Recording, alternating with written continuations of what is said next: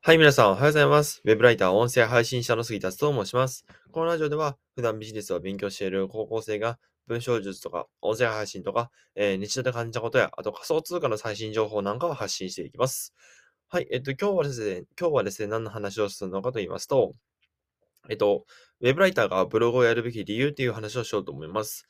えっとね、まあ、巷にはですね、結構、あの、こういう系の話はね、めちゃめちゃありふれてるんで、わざわざ僕が言う必要性があるのかって思うんですが、ただね、僕は僕で、あのー思うところがあるので、そう、僕は僕でね、なんかその個人的な体験談とかも踏まえて、えっと、なぜウェブライターはブログをやるべきなのかっていうね、話をしようかなと思います。まあ、結論ですね、あの、ブログをやるべきです。ウェブライターっていうのは、絶対ブログはやるべきだし、ブログやって絶対損はしません。逆にやらないと損します。っていうレベルですね。うん。じゃあなんでそう思うのか。僕がなんでそう思うのかっていうのを話していこうかなと思います。はい。えっ、ー、と、じゃあ、この、今回の内容ですね、えーと、ツイートにまとめてありますので読み上げていきます。はい。えー、ウェブライターがブログをやるべき理由。1つ目、文章を書く練習になるから。2つ目、文章だけでなく多くのスキルがつくから。3つ目、付加価値が生まれるから。4つ目、ウェブライターでブログをやってる人はそこまで多くないから。かなりメリットが多いのでやらない手はありません。っていうツイートをしました。じゃあこのツイこのツイートを深掘りしていきましょう。はい。えー、まず一つ目ですね。文章を書く練習になるから。まあ、これは言うまでもないですね。うん。やっぱブログって、あの、3000文字とか、4000文字、5000文字、あるいはもう1万文字を超えるぐらいね、結構文章を書きますので、あの、文章、結構文章書くので、やっぱ長文のね、スキルも鍛えられるし、鍛えられるし、やっぱ長文を書くってことはそれだけ、えー、読者を、こう、いかに長く読ませるかっていう、この技術が問われてくるので、そう。あの、もし3000文字とかの、えー、ブログ記事だったら、えっ、ー、と、大体ね、あの、読めるのが、読むのが7分とかそれぐらいな、それぐらいなんですね。うん、多分。あ、その、開業とかにもよると思うんですけど、基本的に7分ぐらいなんですよ。で、まあ、7分間ね、ずっと読者をずっといさせるってことは、まあ、無理なんですけども、あの、できることは極力あるじゃないですか。最低でも2分間は滞在させておこうとか。っていう、そういう面白い文章を書くスキルっていうのが問われます。うん、なので、まあ、文章を書く練習になるっていう話ですね。やっぱ、あの、ブログやる人はですね、文章の勉強とかめちゃめちゃしないと、やっぱり今って稼げなくなってきてるので、まあ、その分ね、えー、ビジネスの根幹であるライティングスキルが身につきやすいっていう話ですね。はい。えー、じゃあ次ですね。次は文章だけでなく多くのスキルがつくからです。えっと、ブログっていうのはですね、実は記事を書くだけ。まあ、つまり文章力さえあればいいっていうわけじゃないんですよ。全くそうじゃなくて、逆にその他のスキルの方がライティング力よりも、えー、大事かもしれません。えー、でも、ライティング力の中でも、あの、セールスライティング力とか SEO ライティング力っていうのがあるんですけども、まあ、それ以外にもですね、いろいろありまして、いろいろね、必要なものっていうのがありまして、えっと、まず一つ目っていうのが、まあ、えっと、記事構成を作るっていうことですね。そう、SEO、SEO 対策を施した記事構成を作る。これめちゃめちゃいいスキルです。うん。まあ、記事構成ができるってことはもう、あのー、ライティングも全然できできるので、まあ、ライティングできる人は記事構成できるかなって感じなんですが、うん。やっぱあの、記事構成はちゃんと立てないと方向性とかもね、見失ってしまいやすいので、まあ、ちゃんとね、SEO 対策とかも、SEO 対策とかのあの知識がある人が構成を作ると、まあ結構、なんていうのかな、えー、Google で検索上位に上がりやすくなるっていう。そう。やっぱりあの、ブログをやっていないとこういうスキルってなかなか身につき、身につかないので、うん。やっぱそう思うと、ブログってやっていたらいいなと思います。うん。で、他にもですね、いろいろ実はスキルがありまして、あとは分析力ですね。うん、分析力。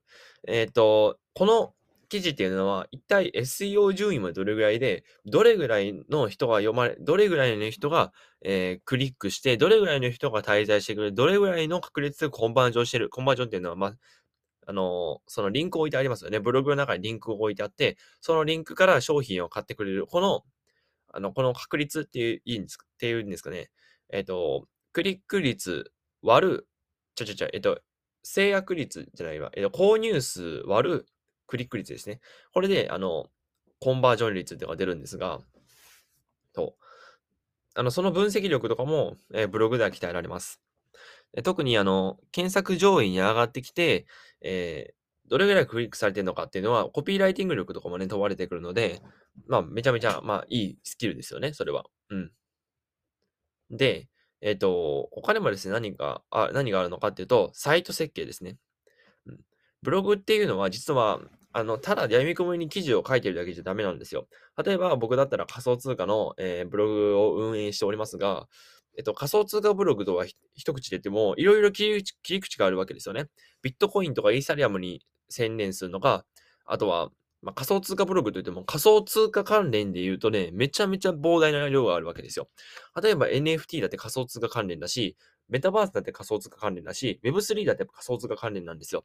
これらを全部網羅しようとすると、やっぱ企業みたいな資本力がある、えーもの、資本力がある組織じゃないと絶対できないので、うん。だそういうところを、あのついてたら、まあ、つまり、こう、幅広く取っていこうとすると、個人ブロガーっていうのは苦戦する。つまり、それがサイト設計。えーここのサイトっていうのはどういう順序でお客さんを誘導していくのかっていうのが、なかなか、まあ、なんていうのかな。決まってるんだけど、自分ではだから分かってるんだけども、なかなか実現しづらいっていうのがあるんですよ。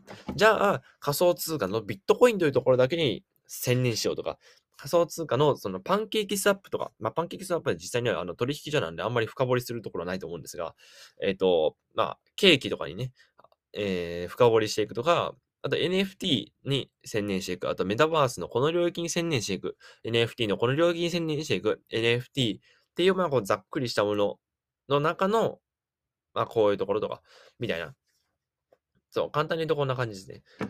でこんな感じで、えっと、記事を組み立てていくと。うん。で、あの、これはね、全部サイト設計力なんですよ。うん。どういうふうに、こう、例えば、えっと、NFT っていうキーワードがあるじゃないですか。NFT 関連のキーワード、NFT 買い方みたいな。まあ、そういう記事があって、で、それが、それで、あの、クリックされますよね。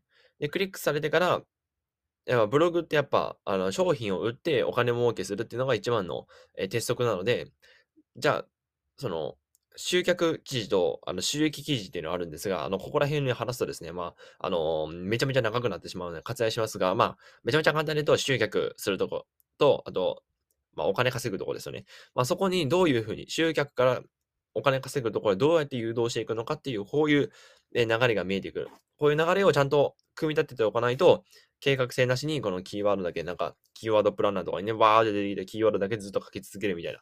まあ、こういうことがなくなるので、サイト設計っていうのも重要です。でも、クライアントではですね、結構このサイト設計というかできない人が多いんですよ。まあ、まめっちゃ悪く言うようですけども、まあ、本当にそうなんですよ。サイト設計がわからないから頼んでるわけだもん、みたいな。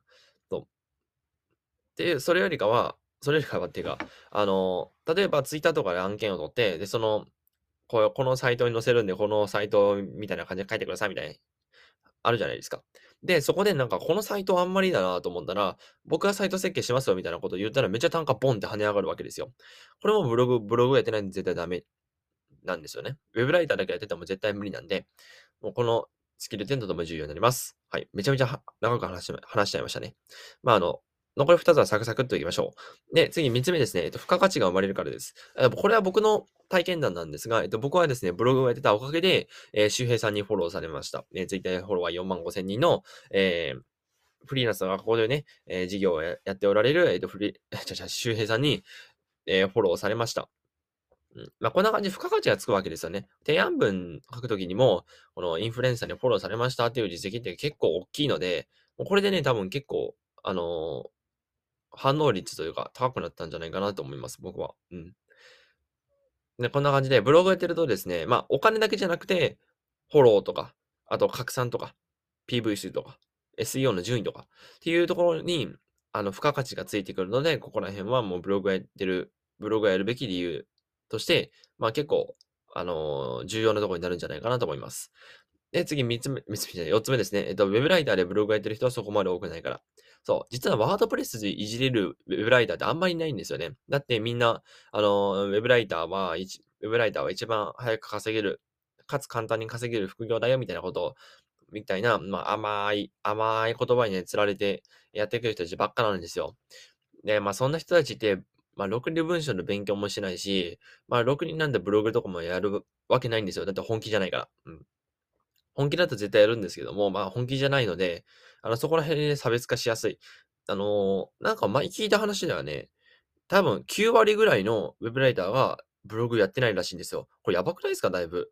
こう、あの、普通に考えて やばいと思うんですけどね。あの、社会の構図で言うと、えっ、と、サラリーマンと経営者みたいな、まあ、こんな感じですね。だから経営者が、なんかもう、この、市場に出回っているお金の9割ぐらいを占めて、残りの1割がサラリーマンみたいな、まあ、そんな構図じゃないんですけど、全然。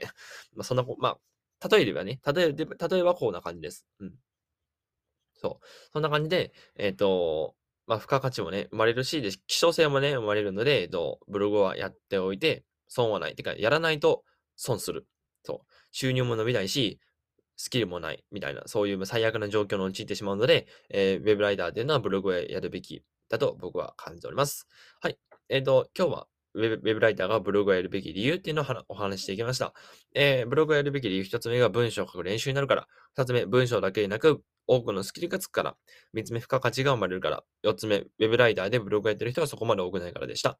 はい。ぜひ参考になれば幸いです。それでは、えー、今日はこれぐらいで終わろうかなと思います。今日も一日頑張りましょう。バイバイ。